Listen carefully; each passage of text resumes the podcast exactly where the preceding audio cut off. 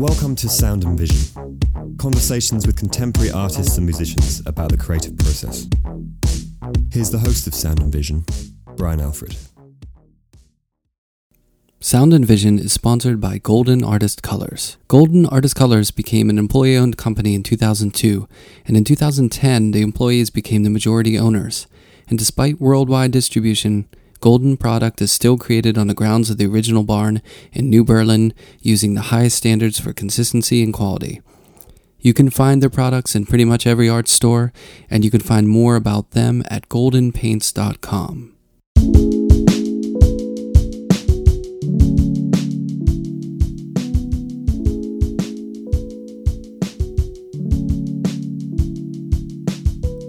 Stephen Westfall is an artist, writer, and educator born in Schenectady, New York, who received his MFA in 1978 from the University of California, Santa Barbara. His first solo exhibition in 1984 at Tracey Garet in New York's East Village earned reviews in Art in America and Art News. Exhibitions followed during the 1980s and 90s at Daniel Newberg Gallery in New York, Galerie Paal in Munich, and Galerie Wilma Lock in St. Gallen, Switzerland.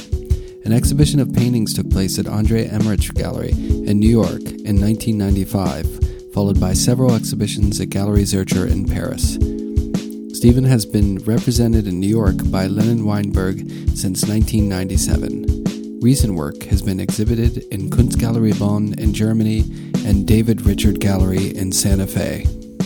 Stephen has been included in several important survey exhibitions of abstract painting, including a show at the Musée d'Art Moderne in Saint-Étienne, France in 1997, and in both exhibitions titled Conceptual Abstraction, first at the Sidney Janis Gallery in 1991, and in the exhibition that revisited that show, which took place at Hunter College in 2012.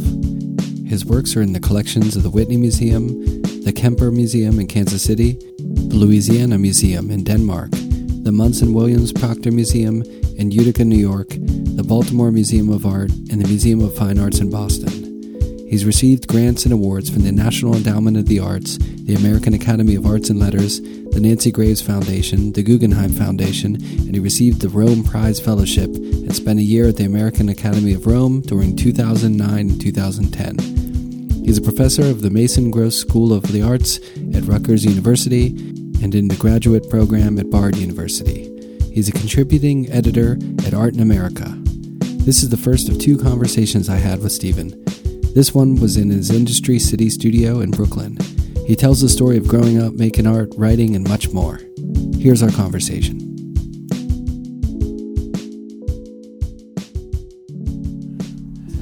I feel like Steve Jobs. Yeah. And that's good too. Yeah, there's not too much. There's not too much mic noise. It's good at getting out the. But yeah, emails. Supposedly, they're going to do this thing, or they're thinking to pass a law in New York that a workplace can't email you after 6 p.m. on the weeknights and on the weekends at all. Which should be the case. Except that, don't you think that's like over legislation in the sense that that just means you're going to get 40 million more emails during the day, and you're the kind of breathing time you want even between emails just vanishes. Yeah. Well, I think this is also texting, because some people get like their boss texting them late at night or on the week on a Sunday morning. Which is a little intrusive. True. Yeah. I mean, back in the day, that wouldn't have happened. It's not like they would show up at your house and be like, hey, I got this form I need you to fill out. But now they can do that. Yeah. Well, I still see the possibility for further mischief. True. Yeah. I'm as a quietist. It's like, no, don't do another law, because that's gonna do. I mean, I'm big on regulation of like British Petroleum and human rights and stuff, but passing a law about emails is just going to squeeze all the emails into the smaller available space. Right. And it's just going to push everything else you do besides looking at emails at work during work time out of work time. Right. Do you know what I mean? Yeah, it's, you're just going to be responding all the time. Yeah, yeah. You just, so we're just going to be like those fatties in WALL-E. Oh, yeah. You know, because we're not going to even be able to get up from our desks. Oh, but we will be standing around because our bosses will have decided that we should be standing and not sitting. Instead of sitting? Yeah, because that's like the way of vigorous office works. And we should all be able to see each other, so we can't even like pick our nose in private. Exactly. Yeah. It's like fucking Brazil, the movie. Yeah. Oh, yeah. I remember that. Vividly, that endless corridor of desks going back forever. That's kind of can come true. Great, wonderful. And it's all based on enlightened legislation. Right. And productivity, efficiency, and no life. Exactly. So, well, let's talk about you. Schenectady, correct? Yes. Is that where you're? Yes. Born and raised? No, I wasn't raised. I was raised in California, San Francisco, actually. Really? Yeah. When did you move back? This is a story. My parents are from California, but my family is, on my father's side, is classic upstate, and on my mother's side is Huguenot. Mm-hmm. So I don't have a trace of anything other than white privilege in my system, sadly. How could you? Yeah. I know, it's terrible. So, yes, my middle name is Van Rensselaer. Wow. Which is, the Westfalls were sort of retainers to the Van Rensselaers, and then one thing led to another, and there was, you know, so now I'm like I'm a billionth cousin to the Van Rensselaers, but I have the name. Yeah. And I was born in Schenectady. I'm dyslexic. So when I was in first grade and you had to fill out your full name and your place of birth, I was immediately slotted into the slow lane and miscreants because I would throw tantrums. I think I figured out just through rote memory, how to spell Schenectady and Van Rensselaer by second or third grade, but it took a while. Not the easiest of names. No. Start from the jump, you know. No. But they since both Westfall and Van Rensselaer have double consonants. Yeah. It may have gotten me started on thinking visually. Yeah, in some way. Yeah. Picture the word instead of to picture it. To actually picture the word, and.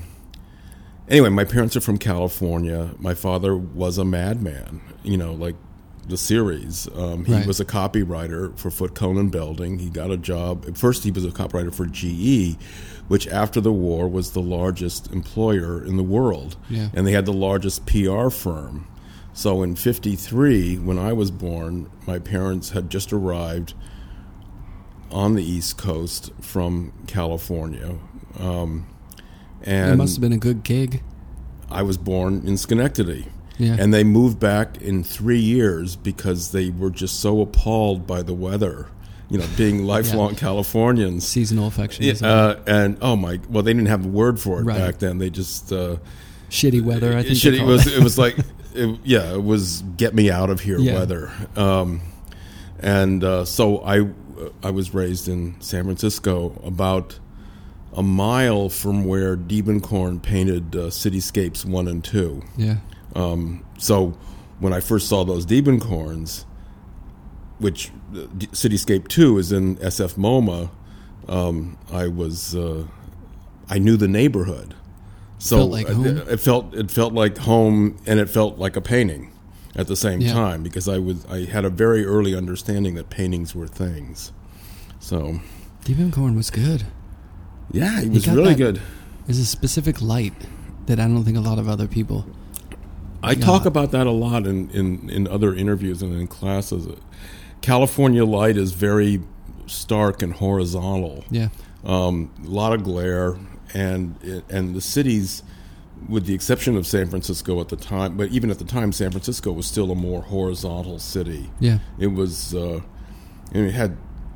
The skyscrapers in San Francisco were 30 stories high, 40 stories high. Not, and of course, now that all that's changed, right. But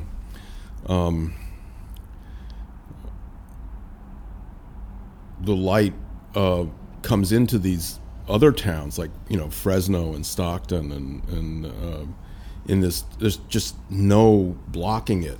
And so in all that short period of Diebenkorn's sort of post-Berkeley series figurative paintings, he gets that raking, that those long raking shadows that just seem to define an open space, that defines a kind of era. Yeah.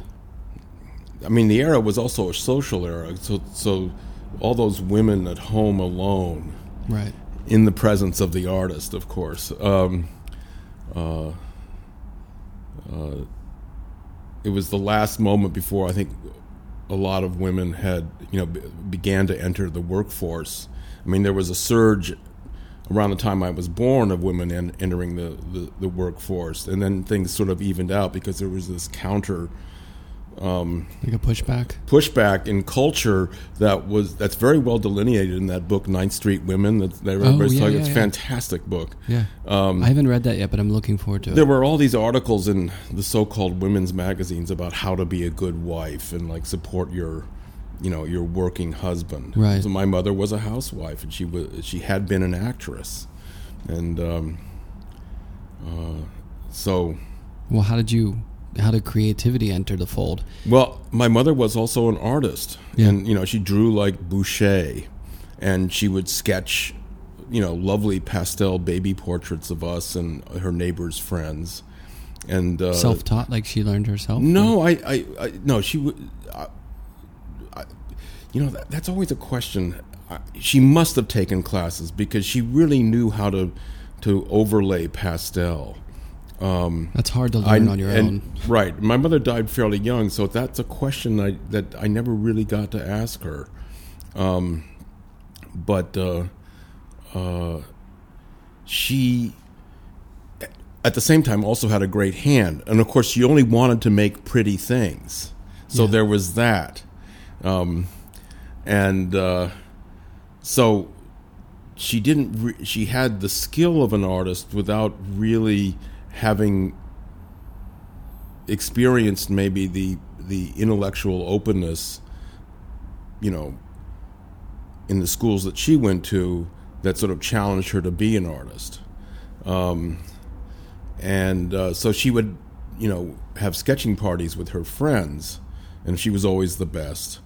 And even my father painted still lifes with her before I was born, and I saw, you know, on oil paper. Yeah. And my father was very good at sort of meticulous draftsmanship. But he always said, you know, Mom was the artist. They collected paintings at very sort of minimal cost of sort of fourth and fifth chair Bay Area Figurative School painters and some California Impressionists that would come up for auction at auction houses like Butterfield, so these little California auction houses. And so in the house we had surprisingly interesting paintings. Yeah. And real paintings. Real paintings. And the posters they did have were the Toulouse-Lautrec posters. Right. So there was a great deal of visual interest in the house, and from early on I saw art as an escape, but also I never really had lessons, you know, that were of any use until college. Yeah. And I didn't think you could be an artist until I got into college, and that one could be an artist, that I could be an artist. You know, for men in my generation, we were all going to war. We were there wasn't even a draft. There was universal conscription until just before I went to college. Then they instituted the draft. So you know, being dyslexic, I also had a lot of other attendant behavioral issues, ADD, general restlessness. Was that diagnosed at that point, or you no? You couldn't. No, my younger brother was diagnosed At the time, I was, thank God, there was no diagnosis. This is all in retrospect, and I have all the, I read was as saw, or saw as was, what's this horror movie, Was Too? But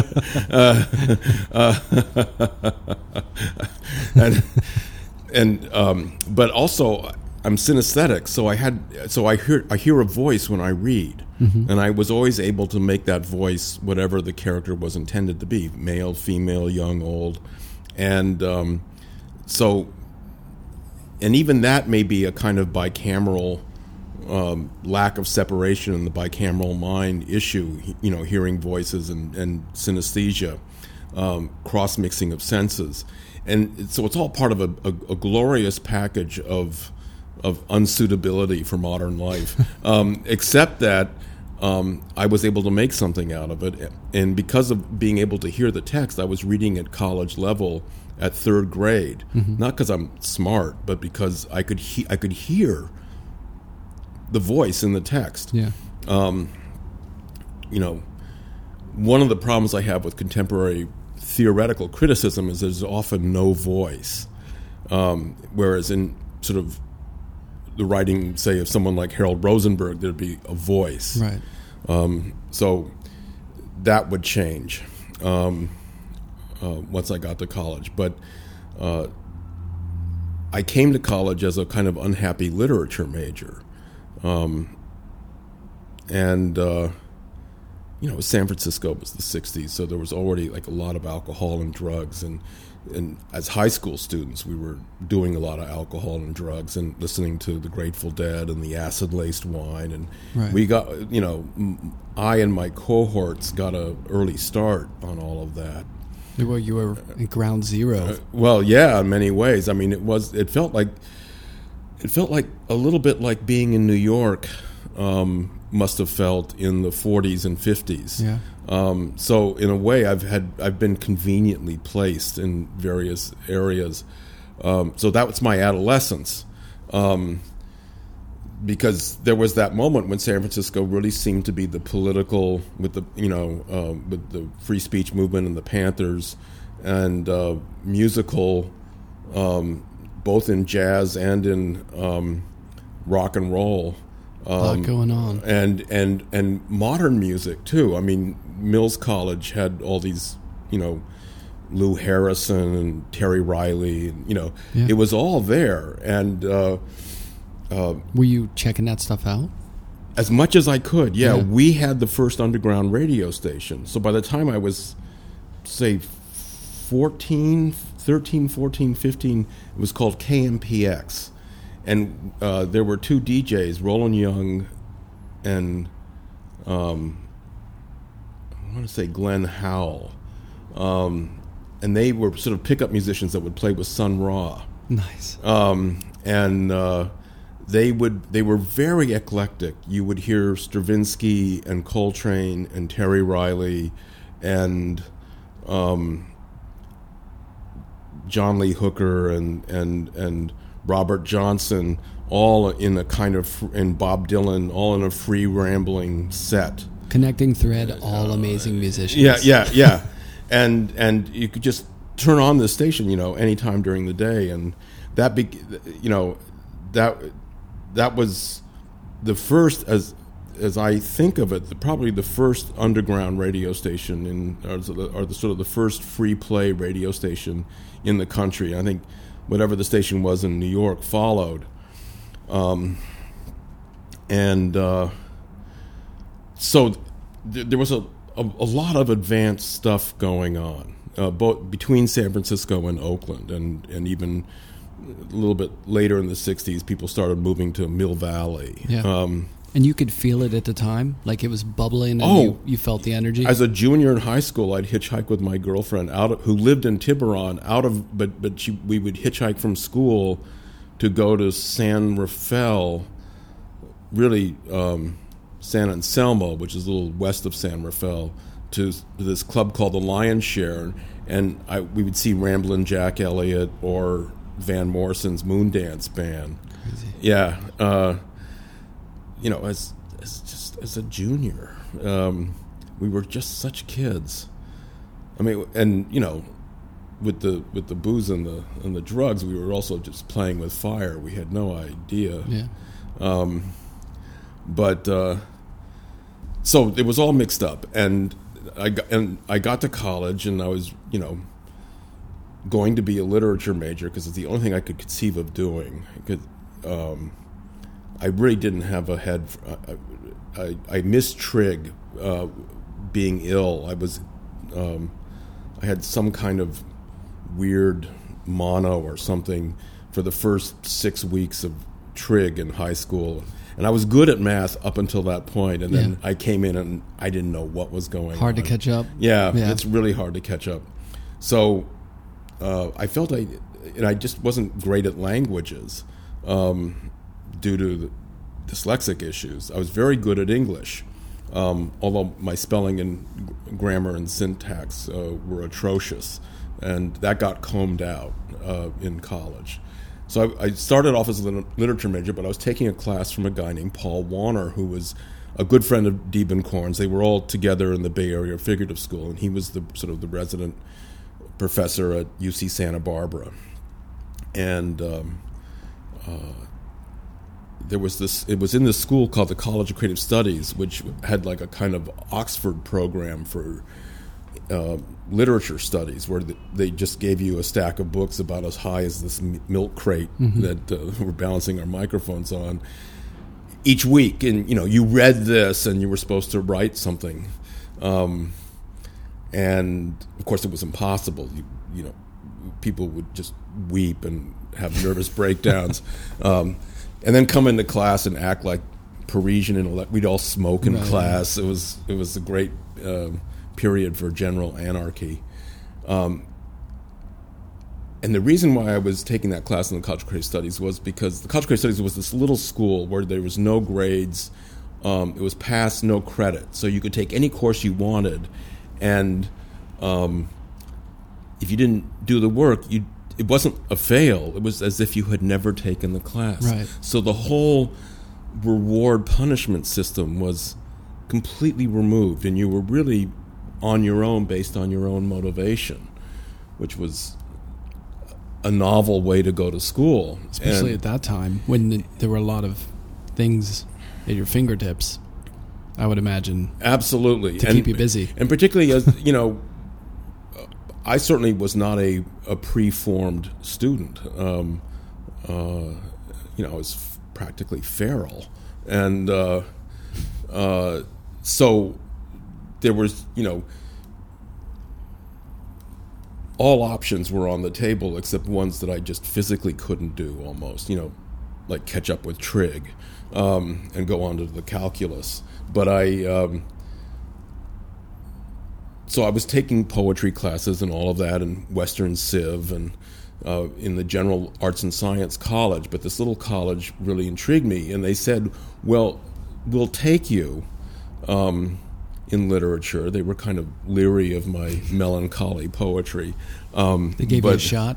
They said, well, we see something. We'll take you. But have you thought about being an art major? Oh, really? And the honest answer was no. I had never thought about being an art. I was taking a painting class because I loved easels and canvases, and I loved the idea of making these sort of image objects. The culture of painting. The culture of painting was, but I didn't think you could do it. I didn't think you could go to school. But I mean, like you know, that's like giving somebody the key to the candy store or something. Yeah. So I became a double major, and art and English, which was crazy. Because the amount of work being an English major at the College of Creative Studies was more, not less. And studio on top of that. And having a studio. But we had 24-hour access to the studios. There was a real culture in place. And a lot of the students were from New York. And so I got a real hurry-up education. And I would go to we had a great art library. And I would spend an hour and a half in the art library just about every day, you know, reading the art, reading international art journals, so catching up with contemporary European art as well as art history. And I think I just got immersed in it. And there was a real interesting sort of LA minimalist scene developing, through painting, with painters like Billy Al Bankston and McCracken. And McCracken came to the school and under the auspices of a young tyro named David Trowbridge, who died also young, sadly, of a heart attack. And there was also a figurative painter there named who's still there, named Hank Pitcher, who really knows a lot about color. And so I learned a lot about color, and I learned a lot about whatever it is that minimalists think about. Did it kind of through David Trowbridge? Yeah, did it blow your mind at that point? Every day was every day was mind blowing. Yeah, and I sort of blundered into marrying my Joyce teacher. Really? It was the 70s, early 70s, sort of, and things happen, and then at the same time. I was writing for the student newspaper, and somebody had slipped a review to Jack Torkoff, who could sort of decree things. And he told the UC Santa Barbara museum curator that he liked this review, the way it was written. He said it was very well written. And that emboldened her to put my name forward to Art Week magazine, which was the only magazine then on the West Coast. Art Forum had left. And the Central Coast correspondent for Art Week magazine had disappeared. Nobody could find him. And in the days when you could disappear. So, in the days where he literally absconded. Yeah, he vanished. He's resurfaced. I ran into him a few years ago. A perfectly lovely guy. Yeah. And also a painter, David Laguerre. Anyway, so... did you get the job? Yeah, I got the job. So by the time I was a junior, I had my own office. I was teaching. I was married to a woman who I was studying with. And...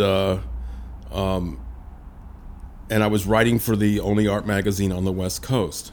Well, you fully adulted really quickly. Well, except that I was a kid in an adult's body. Yeah. It was kind of like those, children's, theater joke, where you see kids doing Death of a Salesman with their shirt, with their dad's shirt, like hanging off their, I had never been out of the state of California since we moved back, and I was completely immature. In the state of really ultimate arrested development, with only a kind of pseudo-worldliness based on my reading. Yeah. But my empathy could only extend so far because I hadn't made any of the mistakes that these characters would make and recover from or not. Yet I began to. I had. So then I moved to New York after my first wife and I split up, and I came there with $2,000, and I moved into apartment on the Upper West Side with the four people I knew from the school who had emigrated there. And what year is this? That was New Year's Eve, 1979. What was what was it like then? Smaller than it is now. Yeah. And you could, live in pre-war apartments on the Upper West Side for $1,200 a month. 6-room small, pre-war apartments. 6-room, that's to say. So we all moved in and we were paying like $300. That'll get you a couple minutes worth of rent. Yeah. That's a timeshare for the maid's room. Right. Mm. So, now did you start working right away? Or I started working right away. I hung up paintings in the bedroom, and I knew I didn't think I was going to be an artist. I just wanted to be someplace where art mattered. Yeah. So I tried to get on a mailing list at the Pam Adler Gallery, and they said, well, we only have room on our mailing list for writers and collectors because these are four-color postcards and they're just really expensive to send out. And this is one of the Pam Adler Gallery at that time, was, along with Barbara Gladstone, that really went on to be something. Pam Adler Gallery was considered to be one of the sort of the 57th Street miracles, that galleries were moving back to Midtown. And I said, well, I'm a writer. In fact, I wrote the cover article in Art Week on the artist you're showing, who is this sort of collagist named, an assemblage sculptor named Ira Joel Haber. And the assistant, who was Arthur Solway, the son of Carl Solway, who had the Not in New York Gallery in Cincinnati, mm-hmm. That showed a lot of Castelli artists, got all excited and introduced me to Arts Magazine as a potential writer. Presumably to write about Pam Adler artists, right. Yeah, which I went ahead and did. But yeah, that's how I got my start. I was just trying to get on a mailing list, yeah. And it seems like back then, it seems as though I have to stop saying like. It seems as though back then, it was things would happen, sort of almost unintentionally by virtue of any kind of instigation of a conversation, something might spin off from that. Yeah. Because certainly that's how things seem to work in the art world in the 40s and 50s. Just to be interested and to be a body in space meant something was going to happen. Now, of course, there's so many artists, by virtue of MFA programs, which kept proliferating, right. So we have a glut, and I, as someone who teaches, I keep worrying that I'm part of a Ponzi scheme. However, I've read some Future Shock articles that says that the only satisfied people going forward in the future will be artists, because there won't be enough work for everybody, right. As everything gets, automated, yeah. And I was going to say roboted. Yeah, same thing. We're going to eventually move to some kind of universal base income eventually, and. The artists are the only people that are going to have some kind of means of responding to their world in some kind of meaningful way, instead of just receptacles for whatever entertainment exists. Infotainment. Right. So I think we're artists. I think of artists as philosophers, basically. I mean, mm-hmm. I think what we do is we sort of engage in a form of material and visual philosophy. We are having conversations with our cohorts who are not even sometimes sharing the same time zone, and many of whom are not even alive. But we're kind of in this swirl of call and response. We're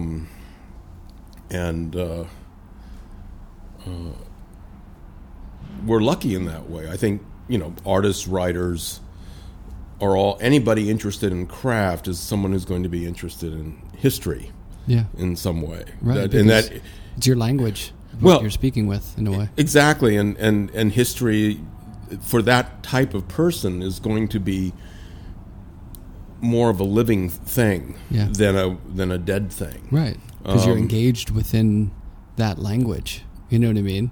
With whatever you're making, it's kind of made up of all that other stuff. So you're like actively participating in it, or I guess everyone is to an extent, but maybe you're just more conscious of it as you're doing what you're doing. Yeah, I wonder if this whole interest in 23andMe and other sort of DNA.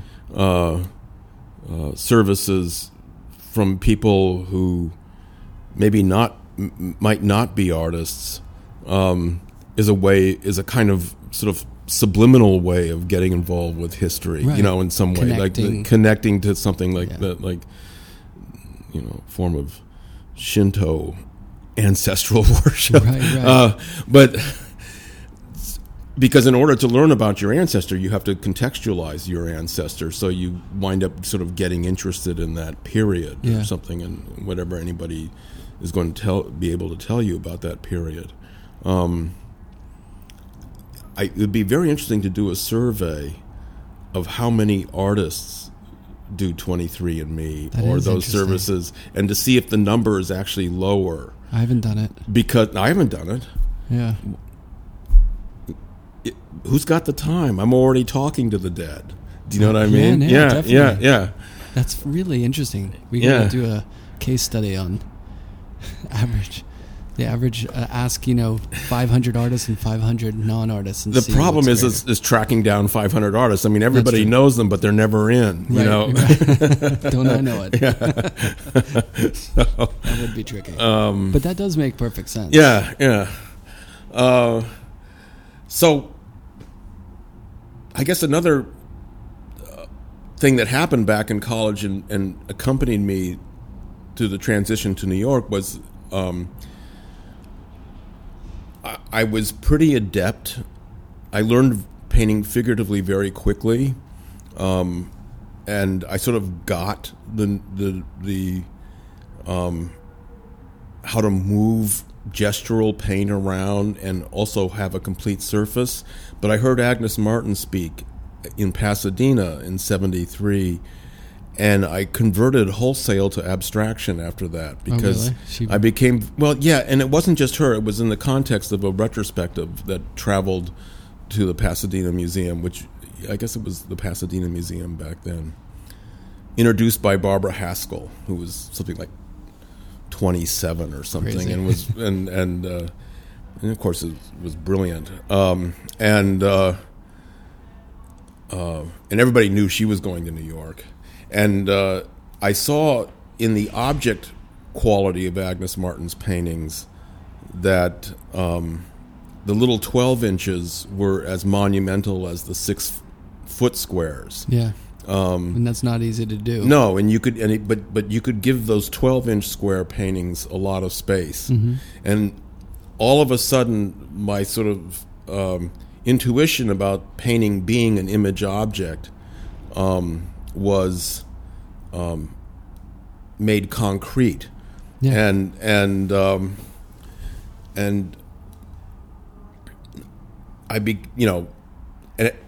very moment the LA minimalists were coming into the College of Creative Studies, like, you know, one after another. Yeah. John Miller, Jim Hayward, you know, again all friends of David Trowbridge, others,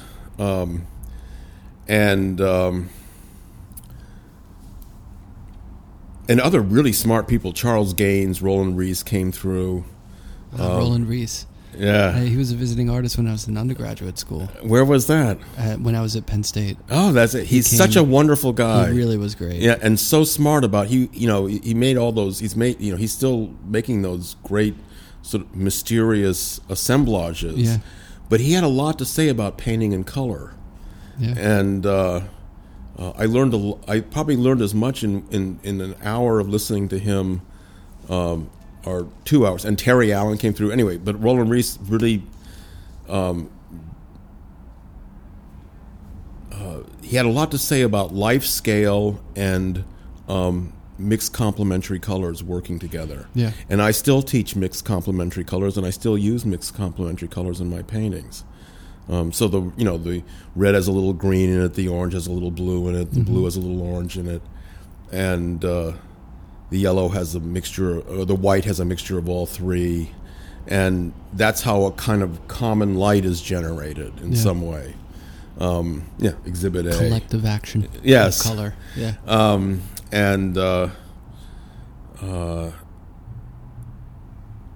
It's funny, you know, these pivotal moments.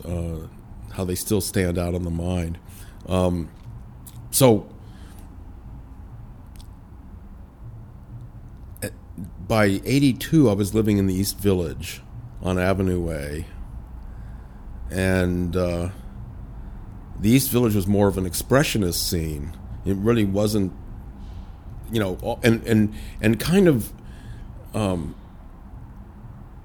minimalist inflected abstract painting was kind of a dead horse. Yeah. And because it was just too serious in a way. And which is another way of saying maybe it took itself too seriously. So probably the whole rest of my life as a painter has been figuring out how to be playful and ironic with the language that I kind of inherited. And, you know, understanding that irony is not cynical, but really a historical sense of doubleness, and having come around to the same path, you know, another time with maybe a different point of view. Yeah. And not making them nostalgic. You know, the big effort is to make them sort of give them historical depth, and at the same time, you know, without nostalgia, more of a sense of play, current play. Is that kind of like you think of the equation when you're making your work? Is this, it feels like there's that playful composition, interaction, color, all kind of like, it's like this balance. And sometimes it's feels a little more serious and a little more straight-laced and powerful. And sometimes it gets a little looser and a little more, you know, dealing with movement and that kind of nuance of composition. Like, is that pretty much where you live conceptually in your mind as you're working on these abstractions? Well, that, and then there's just, again, the whole telescoping history of abstract painting which flows through my mind. My desire to sort of lock the painting into its scale, and while simultaneously suggesting that the world continues beyond the border. Yeah. So, which often has to be done through movement. I mean, the whole reason I sort of went to the diagonals after coming, you know, before the diagonals, I was making these funny suggestive stage drop landscapes coming out of broken grid paintings. Mm-hmm. And before, the landscapes were the broken grid paintings. And then I was working with some patterns that I lived in the Southwest for a while, that I sort of inherited from that, and but I became very, you know, mindful that I didn't want to be plumbing, say, Navajo culture, and the saltillo was actually given to the Navajo through the Saltillo Diamond, up through perhaps Mexico. I think there's a town in Mexico called Saltillo. Mm-hmm. And it actually comes from the Middle East, or the Silk Road, perhaps all the way from China, but it came through Spain, and it was brought from Spain. But the colored use of the diamond in the Saltillo pattern that I used briefly for a time. I thinking about Ken Nolan also. I was certainly influenced by, say, Navajo crystal trading post patterns, and I love the crystal rugs in particular. So, prior to those images, I was making grid paintings, broken grid paintings. And prior to that, I was making sort of planar paintings where the planes were locked in horizontally and vertically to the dimensions of the canvas. And I think the planar paintings were more influenced by John McLaughlin, mm-hmm. and maybe very early Bryce Marden.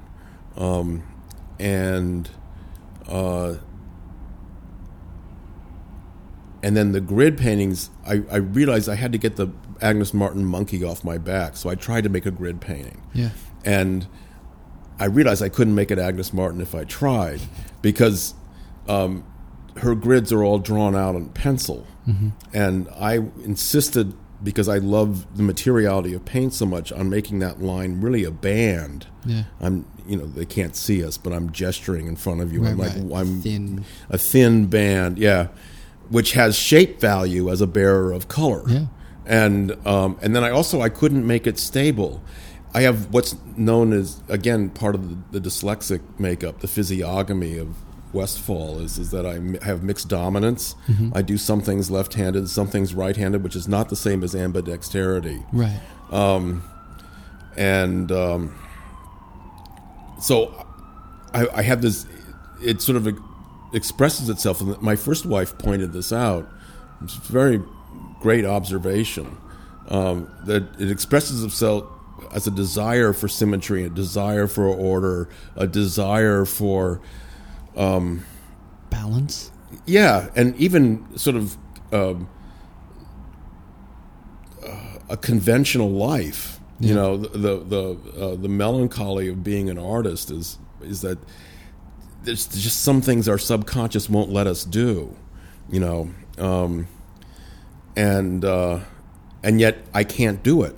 I can't do it. I can't live in a symmetrical world. It makes me crazy. But the desire is there. Exactly. So I have to break it, but still indicate the desire. And those broken grids kind of had that. That this sort of, they wanted to be grids so bad, mm-hmm. but they couldn't. Right. You know. And no, I think that dynamic seems to be at the core of your work. Yeah. Right? Yeah. It was like order, a little chaos, but order. It's kind of, you know, getting close to something but not completely adhering. Yeah, it pushing just, back. There's like some resistance. Yeah, you know, totally expressed in formal terms. It's not locked into a kind of. It's not a narrative of resistance. Right. You have to have. It's a phenomenology of resistance, through, you know, formal terms. Yeah.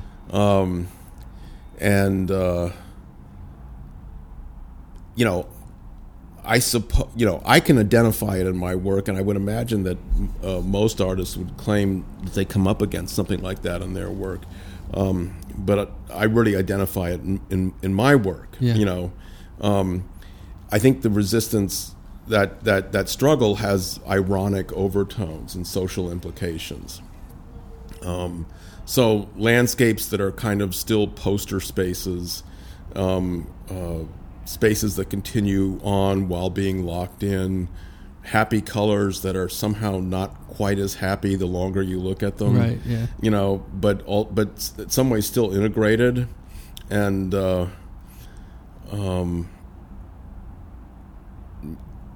and a kind of historical awareness. You know that. You know, allows me to play with, say, Harlequin patterns and yeah. stuff, and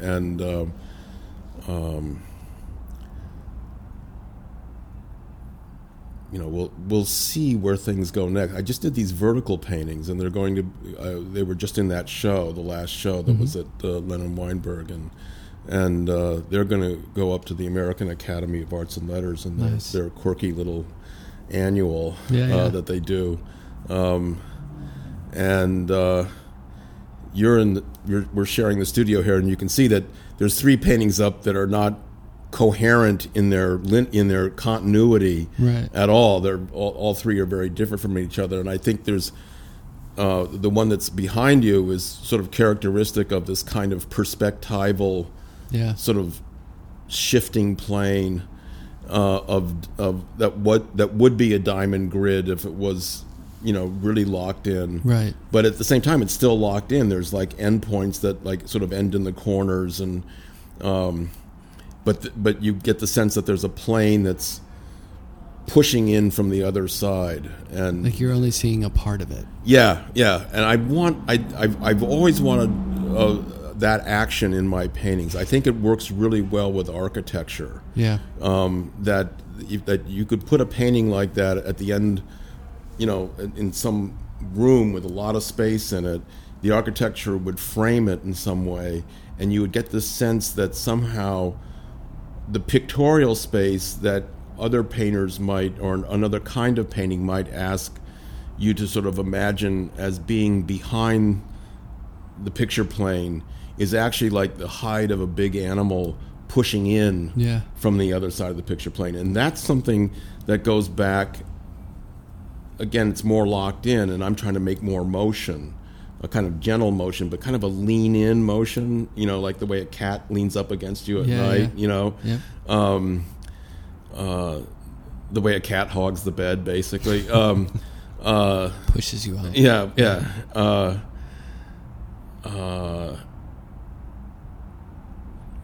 That lean-in motion suggests a kind of almost another plane of existence that's coming in. And I think that, you know, the first painter that really got that was Barnett Newman in his painting The Wild, which is 1 3/4 inches wide and something like 7 feet high. Mm-hmm.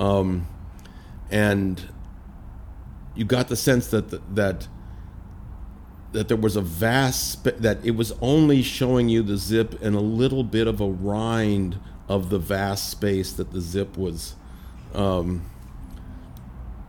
coming in. So I guess if one got the real sort of truth of these paintings, even though you're looking at a square or a rectangle with these paintings, you would still see them as shaped canvases, right? You know, in a funny way, right? That because the shape is so important for describing both the space that's here and the space that's not here. Yeah. And well, I've always thought of my paintings as being very task-oriented in that way. In the same way that in a landscape, there's a waterfall, and that's what's making noise. Yeah. That there's, you know, you look at a lot of landscapes, and there's something that's making noise, which is why we should not be looking at paintings in rooms where in an off room there's like a Bill Viola video growling away. Yeah, right. You know, that's the problem. I mean, I keep thinking that, man, we're going to have floors in museums devoted to painting. Mm-hmm. Because we have to clear out the extraneous noise. And there's nothing wrong with videos, as you make videos that are beautiful, but paintings can't exist wholly in themselves in spaces where live action sound is competing with them. Right, just in the same way you wouldn't hang paintings in that installation room with the video piece, because that would be pretty distracting to the suspension of disbelief. Well, that would be wrong. Yes. Right. Yeah, they'll have to figure that stuff out. The whole new media, how that gets along. Right. You know, I welcome our new media overlords, but just the robots. Just let's have a preserve for, a game preserve for painting. Yeah, definitely. Just so we can get the simulacrum of a painting in its ideal architectural situation. Did you ever see that old animation? Because it comes to mind when I look at your work, the dot and the line. Oh well, yeah. Well, the dot and the line was originally it was a book by the guy who wrote The Phantom Tollbooth. Really? Yeah, I believe so. I didn't know. Yeah, that. Yeah. And I just know the Chuck Jones animation. Yeah. So I know the original book, and of course, The Phantom Tollbooth is a classic. Who wrote that book? Jules Pfeiffer did the illustrations for The Phantom Tollbooth. If we had our iPhones just ready to whip out, we could do it. I'll Google it when we finish. So The Dot and the Line and The Phantom Tollbooth are by the same guy, I believe.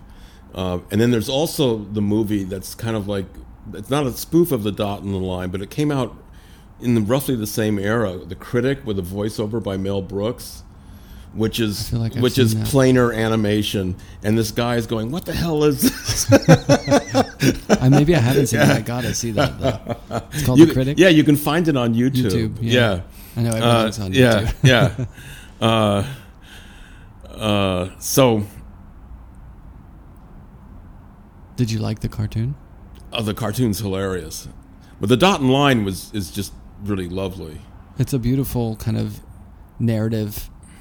Formal abstraction, you know what I mean, like a merging of narrative and formal abstraction in a way that I don't think anyone else really did like that.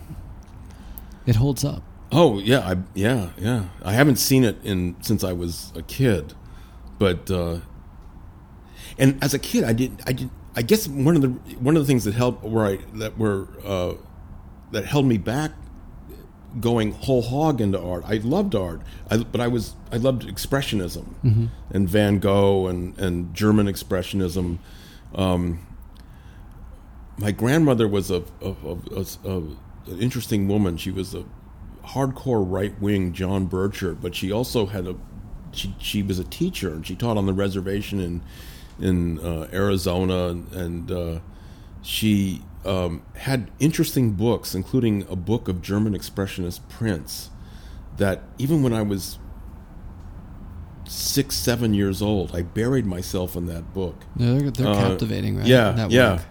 And so I always, one thing I learned in my art classes in school, and they all would tell my parents, oh, he's so creative, because I could make the sky yellow, mm-hmm. From German expressionism. Yeah. But I never thought I was going to be a painter, because painting seemed like a lot of hard work. I was basically a lazy kid. I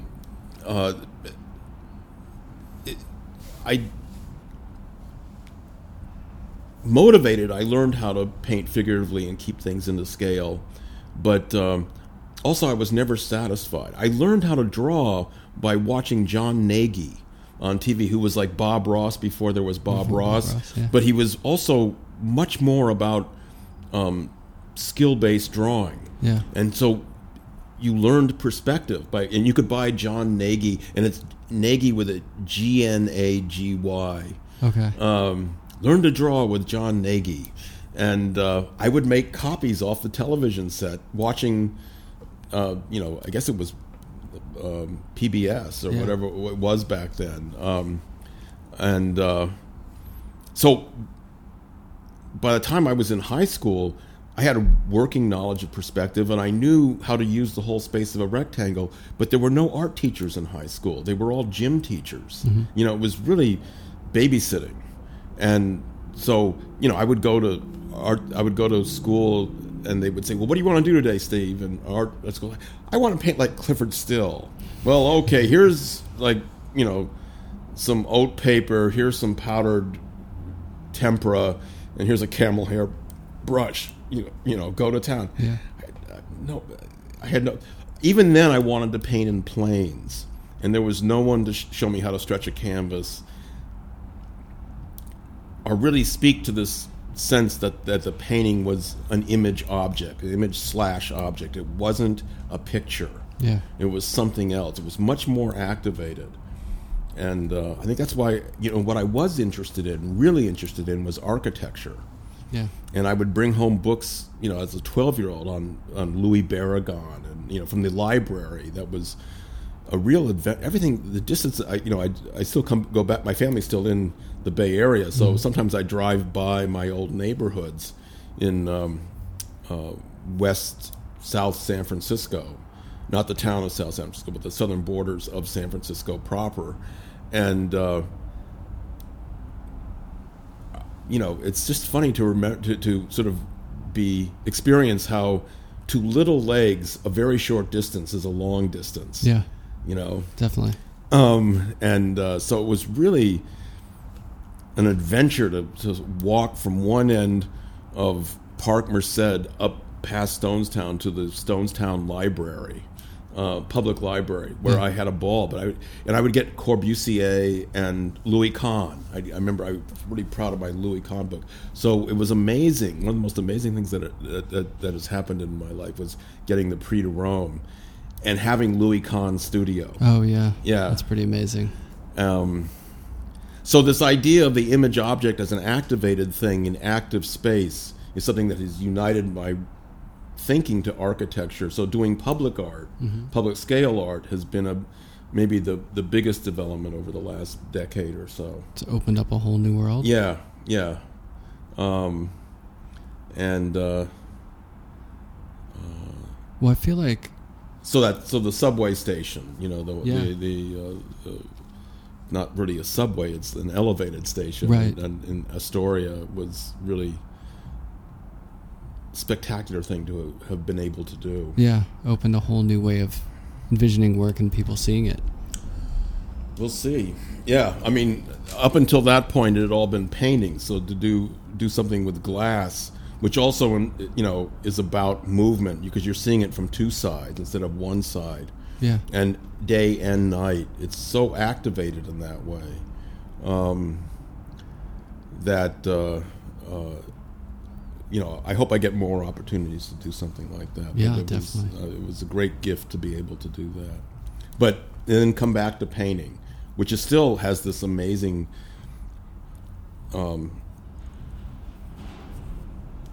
magical, talismanic almost sort of way with being both and, yeah. Not either or. Right, right. You know, in terms of how it deals with space. Definitely. And then, you know, there's color and composition. You know, yeah. There's all this both and stuff going on, you know. It gives you a lot. Yeah, yeah. In different ways, you know. Yeah. Yeah. Well, can you do me a favor? Sure. I've never done a two-parter before, but maybe I could have you by my studio and we could record some more. I would love that. That'd I would okay. love that. Yeah. Let's do a part two. Is that good? That's great.